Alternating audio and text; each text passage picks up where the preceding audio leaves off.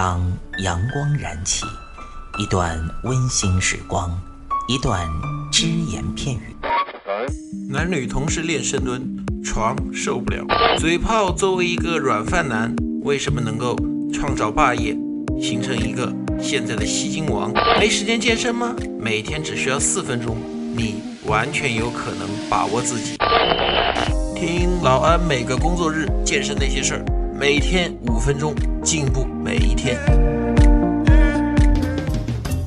各位听众朋友们，大家好，欢迎大家收听安老师说，我是老安。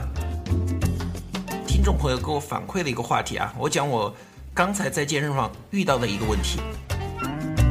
那么刚才呢，我在健身房的时候啊，看到有小两口在那，男的呢是比较想办健身卡到健身房来锻炼的。而女的呢说了这么一句话，她说没有必要吧？现在呢，你看像那种什么啊 Keep Fit 之类的健身软件呢太多了，你直接手机上下一个，你照着那个软件来练不就完了吗？然后那个男的呢想了一下，他觉得哎似乎有那么点道理。最后呢，小两口当然没有办健身卡。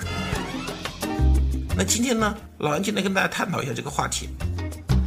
我按照健身软件上给我提供的方案来锻炼，是不是就够了？是不是说我就不用请健身教练，不用这样那的？首先呢，我还是得为这小两口点赞。为什么呢？因为毕竟他们还是有这种锻炼的目的、锻炼的意识，这一点非常好。哎，他最起码他不是说小两口，哎，坐在家里一起打游戏、一起看电影，他们还知道用手机下个软件一起锻炼，这一点不错。还是那句话啊，我们上期那句话，能够去健身房，经济压力不是太大的情况下，还是去健身房来的好。为什么？健身软件我不否认它的科学性，它可能跟你设计的一些方案呢非常科学，但是你要知道，它毕竟面对的不是你这个人，它是用一个程序怎么样设计了差不多的方案，然后呢选一个比较适合你的，根据你的身高啊、体重啊。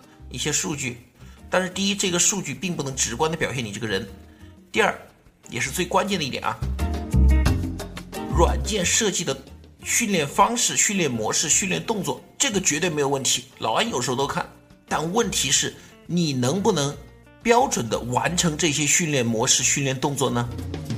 比如说，它根据你的身高、体重以及一些数据设计的，让你一个锻炼当中，比如说让你做。十个俯卧撑为一组，要你做六组。那么我想问，假如说你做到第五组，做了第八个的时候，后面两个做不起了，你怎么办？咬牙坚持还是怎么样？可能很多人说，这我就咬紧牙关坚持呗，这多大事儿啊？但是老王告诉大家，它软件就是软件啊。如果说你稍微心里有一点惰性的话，人呐会欺骗软件的。你就趴那儿不动，反正等他给你计时计完啊，OK，拉倒吧。你还可以自己欺骗自己，你看我今天训练目标达到了。它只能起一个记录的作用，它不能监督你。那你像我们回过头来说，我们在健身房里，哪两点好处呢？第一点，你那个大的健身氛围就决定了你在健身房里，哎，非得锻炼。为什么？我面对一个冰冷的手机，我面对一个软件，老安真见过这种人，他就把那个软件的计时器打开。然后坐旁边看电视，啊，然后在电脑上面看新闻干什么？一到时间了，一刷一打卡啊，呀，哎呀，今天锻炼了，好累啊！其实他什么都没锻炼，就是让手机的那个软件在那儿空转，没用。你到健身房去了，所有的人都在健身，那个大环境在那儿，很多时候你会不由自主的开始锻炼，这一点是手机软件永远无法做到的。而第二点呢，特别是对于一些想请私教的人来说，哎，我能不能用这种 Keep Fit 这种手机教程软件代替私教啊？老安告诉大家，绝对不行。我说几个词，大家就明白了。你请私教跟你督促你锻炼的时候，私教经常会怎么样？哎，屁股抬高一点，哎，胳膊伸直一点。好，最后两个，最后两个，加油，不错，最后一个了，厉害，OK。哎，小腹再收一点。嗯，速度快一点，来来来，监督、鼓励、纠正动作这三样，软件永远无法做到。最起码现在的技术水平，软件可以给你提供一个很标准的运动动作。问题是，他怎么知道你做的标不标准呢？你只能自己对着镜子看。说实话，你要真用这个水平对着镜子看，就知道自己动作标不标准的话，有没这个软件也无所谓了。